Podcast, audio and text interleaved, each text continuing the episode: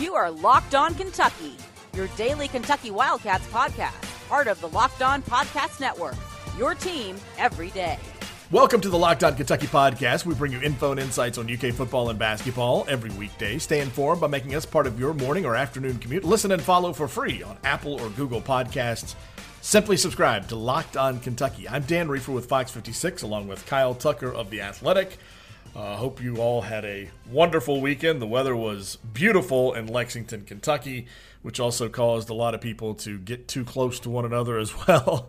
And now the governor is talking about having to shut down golf courses, and the city of Lexington has just shut down playgrounds and parks because it's so nice outside over the weekend, and everybody's got a little bit of spring fever when you add it's spring and nice weather coming up after, you know, cold, nasty weather for so long, and then you add that you've been stuck in the house because of the coronavirus, and people just kind of go, well, I'll risk it.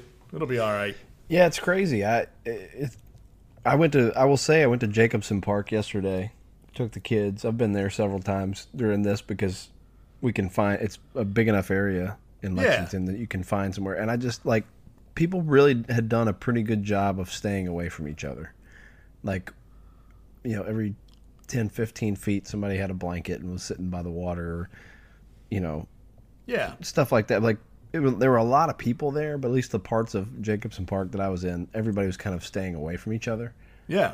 But I've driven by some other places, and it's like, and seen pictures too, and it's like, you know, jammed shoulder to shoulder on trails, and I mean, just use common sense, or else that's what's going to happen. If people just won't listen and just won't use common sense, then the government at all levels is just going to take away your choices, which is stupid. Like, there's enough space in the world. We're not, we're not in New York City, where, like, there's not a lot of green space. I think on Friday or Saturday, I wanted to take my kids to Red River Gorge, which is the Daniel Boone National Forest. It's huge.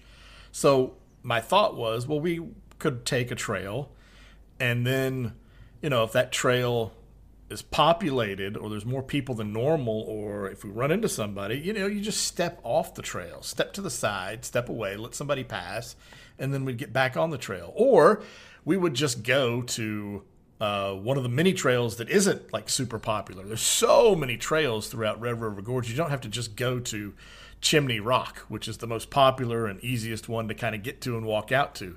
There's so many other trails that could be a 6-mile hike or whatever that are not nearly as popular, and you could do that. But they closed it. They closed it before, I mean, like a couple hours after I had had the thought, let's go, I went, well, maybe I should check to see if they, you know, it's still open. And sure enough, they had closed the, you know, the national forest and parks, and so couldn't do that, which, if we were responsible, we could. That could still be open if we would just be responsible. Yeah, some people really just don't care about this. And I'm amazed, really, to see it, because I don't know how much more information you need. You know, even a president who really wants to reopen the country has announced that they're going to keep these guidelines in place for another month. Yeah, he went from Easter one day to a few days later to, nope, it's going to be the 30th. I mean, you know. And, you know, he's got both of his doctors that are standing up there next to him saying, you know, if we do everything right, it's going to be 100 or 200,000 people dead of this. Mm-hmm. I mean, stop being stupid. And, like, you can still do some stuff. Just, God, for God's sake, people, just stop being stupid. The longer that people don't voluntarily restrict themselves, the longer all of us are going to be stuck in our houses. And, you know, we won't have sports, and we won't, you know, people won't be able to go back to work. If everybody would just sit the bleep in the house, or when they're out of the house, follow the guidelines, right, this would be over much faster. Yes. I mean, that we know. And whatever. It drives me crazy. But I was very happy to see that where I was yesterday, people seemed to be taking it pretty seriously. Now, I will say, a few days earlier, I had gone to Jacobson Park, and just, no chance I was taking my kids to a playground, the playground part of it, to touch anything. Exactly. But I drove by there, that part of it, and I was disheartened a few days ago to see that there were, I don't know, 20 families with their kids running around playing on the playground where everybody's touching everything. That part, playgrounds I think should totally be shut down because there is no really safe way to like have all these kids grabbing onto the same crap. No, I mean, but my like kids green space, like outdoor space, just get a blanket and sit 10 feet apart and enjoy the sunshine. Well, my kids asked me yesterday, and they said, "Can we go down to this playground?" I'm like, no, you can't go down to this playground. Can you go play in the petri dishes, Dad? Yeah. Even if you're the only ones there, who came before you? Right? Is someone sterilized that playground? No. Like, no, you can't. We've got a situation where we are fortunate enough that there are two kids similar age to my kids that live two houses down, and they've grown up together. So they play all the time. And that family is home, working from home. Our family's pretty much working from home. My wife still goes in for half a day, but she is one of only three people in the entire building. So she has very little contact. She has no contact with them, physically or anything. So we're all fortunate that way that we feel safe that our kids can play together.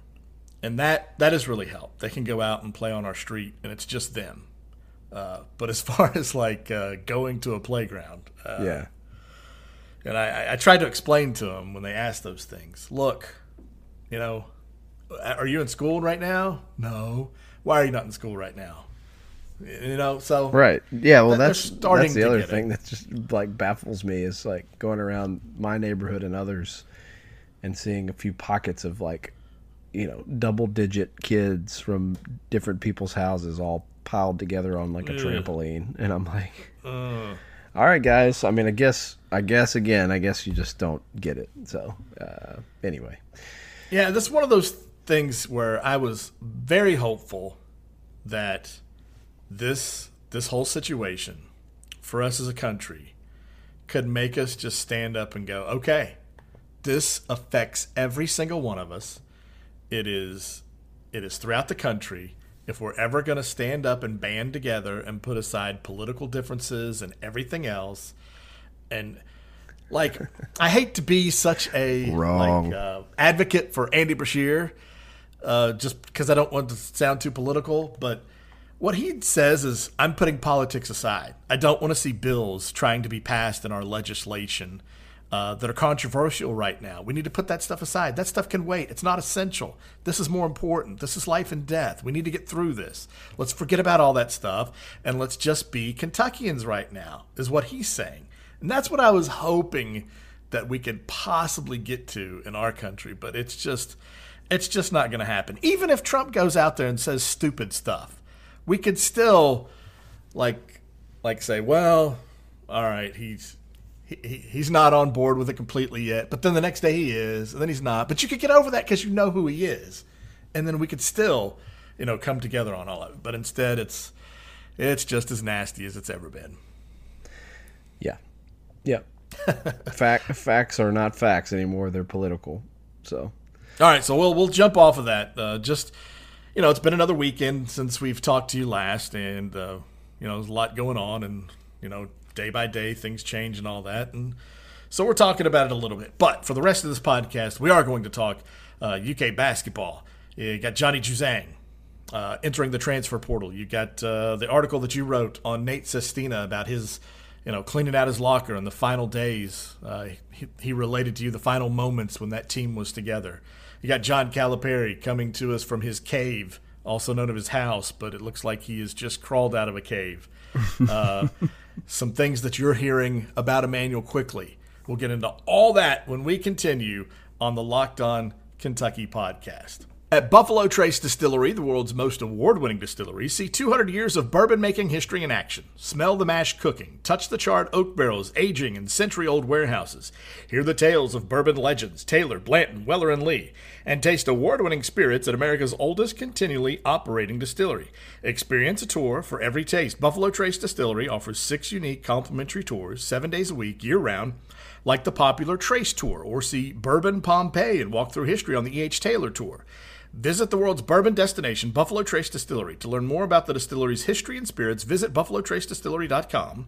Mention that you heard about Buffalo Trace Distillery on the Locked on Kentucky podcast and get 10% off merchandise at the gift shop. Now, of course, this is for when restrictions are lifted and you are able to visit Buffalo Trace Distillery. All of that pertains to this distillery once these restrictions are lifted. You are Locked on Kentucky, your daily Kentucky Wildcats podcast. Okay, we're back here on the Locked on Kentucky podcast. And Kyle, when we last talked, we had not heard, the news had not come out yet about Johnny Juzang entering the transfer portal. I saw the ESPN bottom line saying Johnny Juzang transferring, which is not completely accurate. I think it's most likely that he's not coming back. But Calipari came out with a message right after that when they announced it, that, hey, he's welcome to come back if he wants. I want to have him back. It would be great to have him back, but I understand it if he doesn't, and we'll support him if he wants to go. But for ESPN to just throw it on the bottom line, Johnny Juzang transferring from UK, well, that's not accurate. Yeah, I mean, I guess to a degree it's not. It was weird, unusual for Cal to sort of leave all these ifs in there in a statement like that. Usually he just wishes these guys well, and that's it. It was a whole lot of sort of language to indicate Cal, one, was surprised, and two, didn't want him to leave. But in talking to his dad, I got a hold of his dad later that night. I don't get any vibe that there's much of a door open on their end to come back. Yeah. You know, I think homesickness is kind of the thing they're putting out in the forefront. And that's a part of it. It's certainly a part of it. You know, 2,200 miles from home. His family got an apartment here in Lexington near campus so they could come and be here as often as they could. Not as often as it turned out as they thought they'd be here because of work obligations. But his grandfather would drive over and stay from Virginia Beach and stay here for periods of time to kind of keep Johnny company. And so there is a real Harvard too, right? Yeah, they're splitting time. So that was tough. So homesickness was a real thing. It was a thing I'd been hearing and talking about for a while, but I think the bottom line is what eventually came out in talking to his dad was not wanting to look over his shoulder, as he said, or feel like he's on a short leash. Right. There was some other language in some of those quotes when we talked.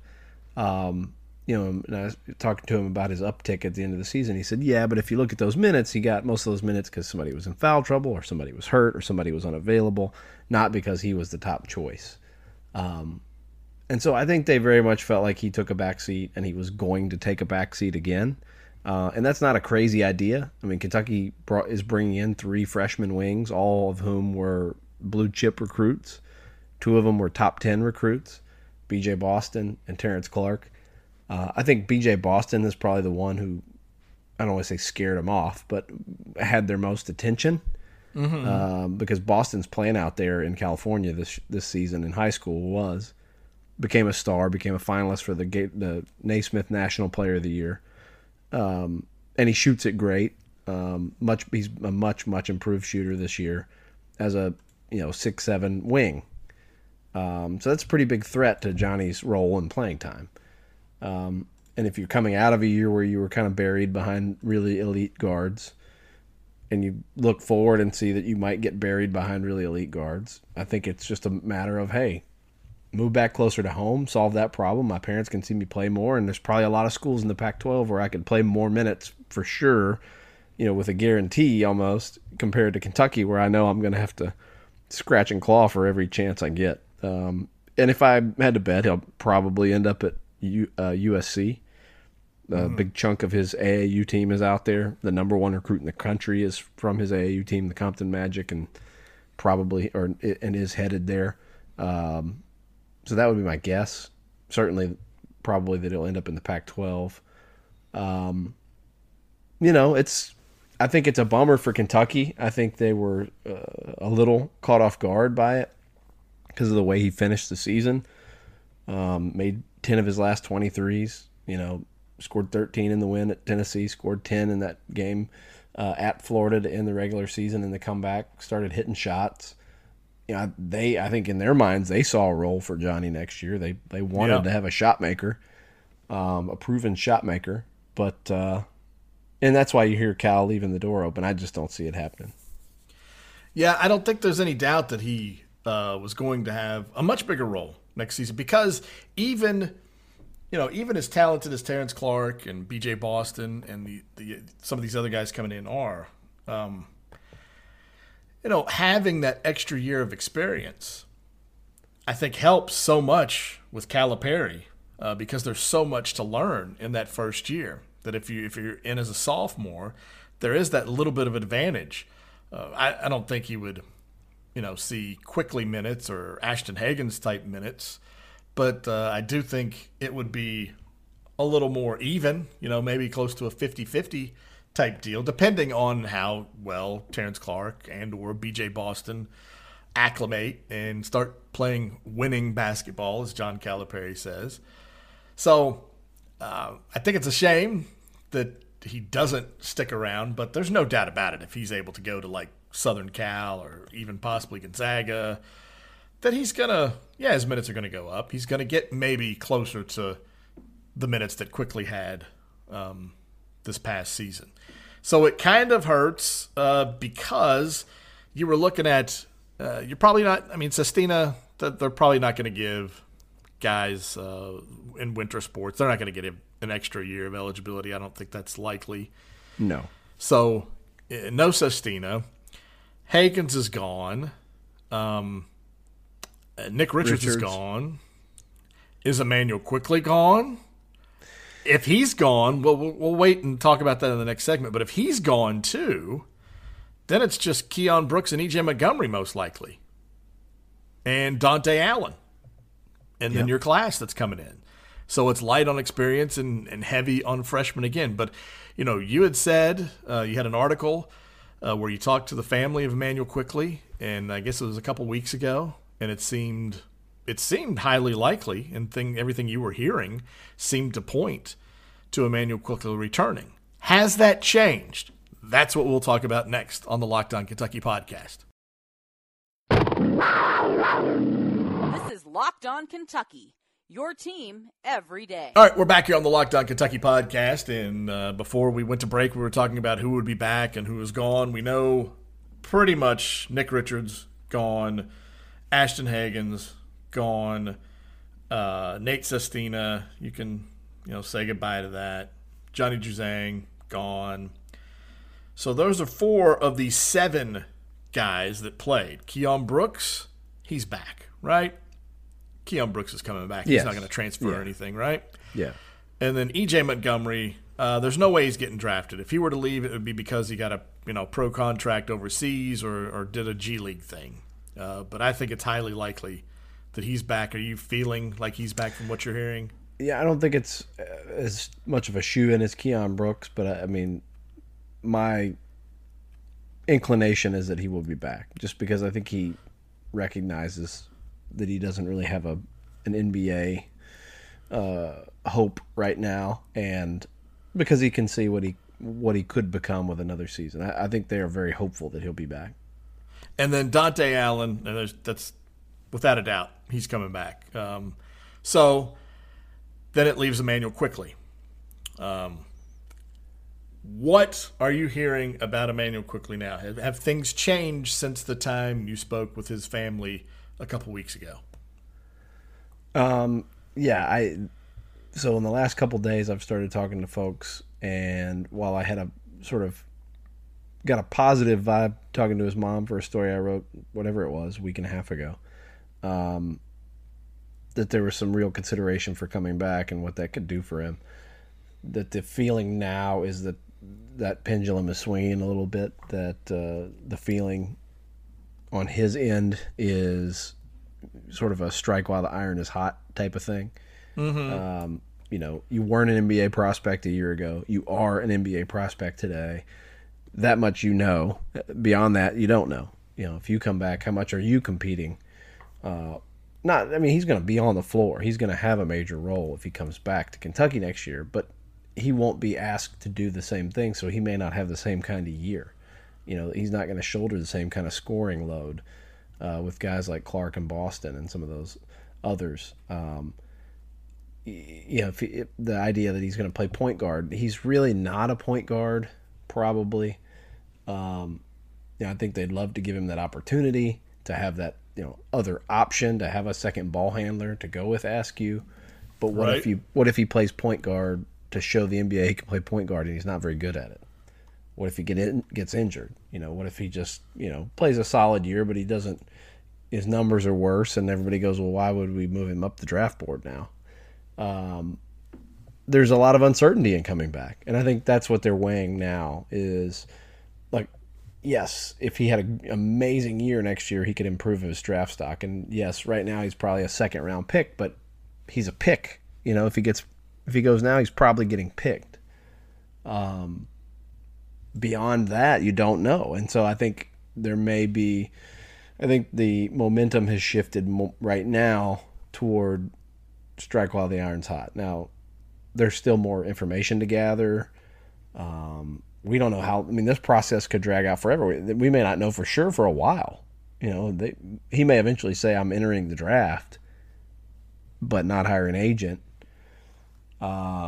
Yeah, leave that door open. You know, and then it might, who knows, because of the way the NBA is delayed, who knows how long you'd have to wait to find out. And that part's a little problematic. I think Kentucky would prefer that these guys make kind of definitive decisions, probably, because they're going to have to go crush the grad transfer market to fill out their roster, and no grad transfers coming to Kentucky with it still hanging in the air that X, Y, or Z is coming back. Yeah. If Immanuel Quickley and Ashton Hagans were both gone, they would absolutely add a point guard or try to add a point guard on the grad transfer market. Maybe that's – or a combo guard, I should probably say. You know, is that the Hardy kid, Amari Hardy, who's the big brother of Jaden Hardy, the superstar, right. Number one shooting guard in the next year's class. His big brother is at UNLV this year. He averaged like 14 points, 3 assists a game. You know, made more three-pointers than anybody on Kentucky's roster. Didn't shoot a great percentage, like 34%, but he would be a viable option and also maybe get you a big-time recruit. You know, somebody like that, but they would absolutely try to get a grad transfer guard, I would think, if Quickley and Hagans are both gone. And I still believe Hagans is gone as well. And I think they try to get a grad transfer big man, too, that's like a certified kind of glass cleaner. They need to go get a big-bodied rebounder, not a long athletic guy. They need to go get a rebounder. So I would think those would be the two positions they would attack in grad transfer if Quickley is gone. I don't think it's a certainty, but all the vibes I get, not only from Immanuel's end, but from Kentucky's end, I think everybody involved right now thinks he's leaning towards going now. Yeah, because, you know, one thing he would have to contend with, even though he's a junior, even though he'd be the returning SEC Player of the Year, his game, the way it was last season, you know, Devin Askew is definitely going to be a guy they're looking at point guard. You know, how soon does he come along? And you remember, you know, the Shai Gilgeous-Alexander situation, how that developed for him. You just never know. And then you got, you know, what you talked about, BJ Boston and Terrence Clarke coming in, both, you know, shooting guards, but wing players. You got Dontaie Allen coming back. You got Cameron Fletcher, another 6'6" guy on the wing. I mean, the players that Kentucky has coming in, the freshmen, you look at Terrence Clarke, he's 6'7". BJ Boston is 6'6". They're ranked the number 1 and number 2 shooting guards in the class, and nationally ranked both in the top 10. And then you got Askew, who's 6'3" point guard. And then you got Cameron Fletcher, 6'6", you know, wing, number 46 national player, according to 24/7 Sports. And then Isaiah Jackson and Lance Ware, you know, on the inside, both 6'9" guys, to add to EJ Montgomery and Keon Brooks. And so with Quickley in that mix, yes, it would be, I mean, it would be great for him to have that chance, but there's no doubt his role would change significantly with 6 newcomers coming in, plus add Dontaie Allen having not played this past season. But there's no doubt there's also a a glaring hole there for a Nate Sestina, Nick Richards type, Reed Travis type. They don't have anybody. I'm not sure they've nailed down yet who to even pursue. I mean, the issue that you'll find, it's a great theory in theory to say, like, you know, let's supplement the team every year with a grad transfer big man, but they're not all good enough. You know, I mean, as good at times as Nate Sestina was for them, he was not Reed Travis. And you think you found this year, Reed Travis's don't grow on trees. Yeah. You know, the guy who was a McDonald's All-American out of high school and is a two-time power conference, you know, all-conference player coming in as a grad transfer, who was 100% plug-and-play ready at this level. You know, most of them are going to be coming up from smaller schools and smaller conferences where, you know, I think I saw a tweet the other day. What did it say? I think it said, like, none of the grad transfer big men from smaller conferences averaged double figures this year in college basketball. Guys who moved up from, you know, lower level up to one of the power conferences, the big men, you know, that had all averaged probably 15, 17, 18 points a game where they were, didn't even average double figures at their new schools this year. That's a big step up. Right. And, you know, I think eventually, and Cal has talked about this, when the transfer rule changes and it's just a free market and you can go without penalty, that's when Kentucky can just build monster rosters, because that's when you get a guy after his freshman or sophomore year who was like a high-end guy, but he's playing on a loser squad, or, you know, they're not a title contender or whatever, or you didn't realize he was that good and he blows up. And then Kentucky goes and says, I want him, and he comes and doesn't have to sit out. That's when they can start really. I actually think that rule would. Cal has said it, and sometimes he's full of it, but I think he's right that rule will be completely to Kentucky's benefit.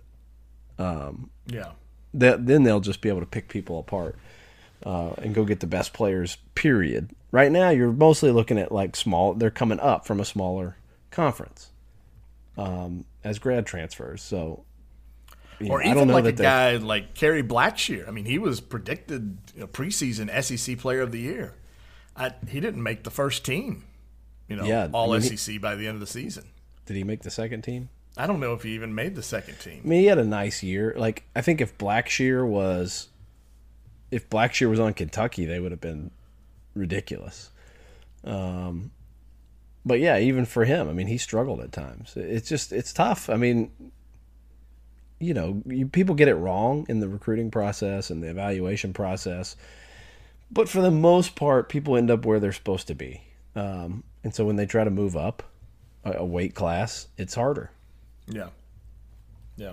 So all that to say, I don't know. I know they will want to add a grad transfer big man, a guy, a proven rebounder. I just, like, who that is, I don't know. All right, well, we'll close this this edition of Locked On Kentucky with John Calipari appearing from his cave the other day to give, I don't know, a 2.5-minute, 3-minute address to the Big Blue Nation. And he's doing great stuff. I'm not, he's saying all the right things and giving great advice, and, you know, the thing that they're doing, partnering with Kroger to feed Fayette County public school children is phenomenal. It's great. But he made the comment that, like, 5 guys have entered the draft, which would be Nick Richards, Ashton Hagans, Immanuel Quickley, EJ Montgomery, who Nate Sestina? I mean, so. But his appearance, though, with the hair and the beard, you know, the growth there, he definitely looks like a guy who's in isolation right now. Yeah, I worry about him after seeing his physical appearance deteriorate over these last few days. Of course, I grew a ridiculous mustache. That mustache, yeah. A few people have seen it's getting thicker and thicker, and I keep shaving everything else but the mustache just to annoy my wife. And so you've kept it up. Yeah, the funniest thing was I was out dragging the kids around the neighborhood in a wagon, and my mom sent us this, their grandmother sent us this scavenger hunt thing to go find stuff outside, just basically to give us something to look for while we're out on walks. It's like something purple, find a pine cone, whatever. So I was trying, we were gathering up all these things, and I was taking pictures of them to send back to Grandma. And this car pulls up right in view of my camera as I'm like squatting down to take the picture, and the window rolls down, and TJ Beisner is hanging out the window saying, "I'm trying to take a picture of you taking that picture," which was very funny and very unexpected because he does not live in my neighborhood. But apparently, I think one of his kids' teachers does, and they were dropping off homework or something. But it was that was pretty funny. And he saw my mustache, and he said, "I don't know if you should be out here taking pictures of kids with that mustache." That's no joke. I'm telling you, that mustache, it's a difference maker. I mean, you look like a totally different person. Yeah, it's really, and not in a good way. I'm sorry. No, it's no. My wife. Oh, my wife hates it. But I always come upstairs after I shave everything else and leave the mustache, and it's a little thicker. I come up and say, "Hey, baby." She recoils in fear. But Cal's just letting it all grow out. I mean, he's got this salt and pepper, a little gray, a little dark, scraggly beard going on. Right. He had to get a towel slung over his shoulder. The hair looks a little wild. Tousled hair, yeah. He looks like one of those Alaskan bush people that he watches on on TV. He looks like he just came off a fishing boat, and that towel is to wipe off, fish guts. And I should also clarify, I don't think five guys have actually entered the draft yet. Put their name in. I think he's just I think he is expecting that there's five of them that are going to test the waters. Certainly, he doesn't mean five guys are leaving. But I don't even think that any of them or many of them have even like put their name in the draft yet. So, but he's planning on those five you named doing that. And again, I think Ashton's gone. I think Nick's gone. I think Quickley is increasingly likely to go. Maxey's gone, and EJ will be the guy who. Oh, I can't even believe we didn't mention really Tyrese Maxey. Yeah, and forgot about him being EJ gone. Will be the guy who kind of is has the toughest decision to make, but it's really not that tough, unless he just is sick and tired of college. But I get the feeling so far. I've gotten the feeling that they feel good about him accepting, like, okay, I'm not quite ready, but I can tell that I'll be ready. That kind of feeling. Like, I can see based on what I did, but also I can see based on what Nick did as a junior, like what's possible. And so I think EJ has a good grasp of that. And he and Immanuel were the two kind of up in the air guys, but his situation's so different from Immanuel's because Immanuel will get drafted, I would guess. EJ probably not. So that's where things stand with that. But I hope Cal keeps doing these in living room videos as this beard gets more and more out of control. We need it. Well, you remember a few years ago, Calipari said, I told my whole team to test the waters. So now that they have this rule where you can put your name in, and as long as you don't hire an agent, you can come back. Then why wouldn't Keon Brooks put his name out there to see what they have to say? I mean, that's really what it's about, is just getting feedback. But it's a little different during this time for the NBA draft process. And then the NFL draft is happening in April. That thing is still going on. They're not going to have the big crowds. They're not going to have people there. Players aren't even going to be invited to the draft. But Commissioner Roger Goodell said it's still going to happen. So that'll be a topic of discussion for tomorrow's Locked on Kentucky podcast. Mark Stoops spoke from his home on Friday. He had several comments, including about the NFL draft as it concerns Logan Stenberg and Lynn Bowden. So we'll discuss that and several other things that Mark Stoops talked about on tomorrow's Locked on Kentucky podcast. And then we have an interview with new safeties coach, secondary coach, Frank Bufano, who's from Mark Stoops' hometown and has been at the with Mark Stoops at Kentucky since they came in. So we have an interview with him that we'll have later in the week as well. And then another idea we have that we're trying to put together and work on, which was inspired by a little bit of Twitter debate about Little Debbie snack cakes on Sunday.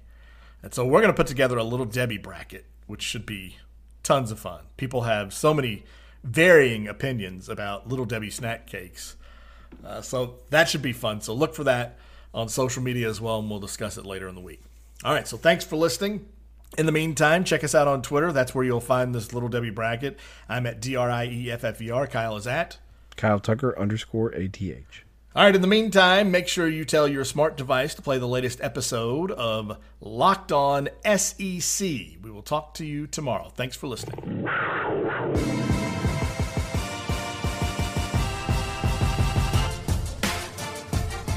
You are Locked On Kentucky, available on Apple Podcasts, Google Podcasts, or tell Alexa or Google to play podcast Locked On. Don't worry, I won't finish. You get the idea.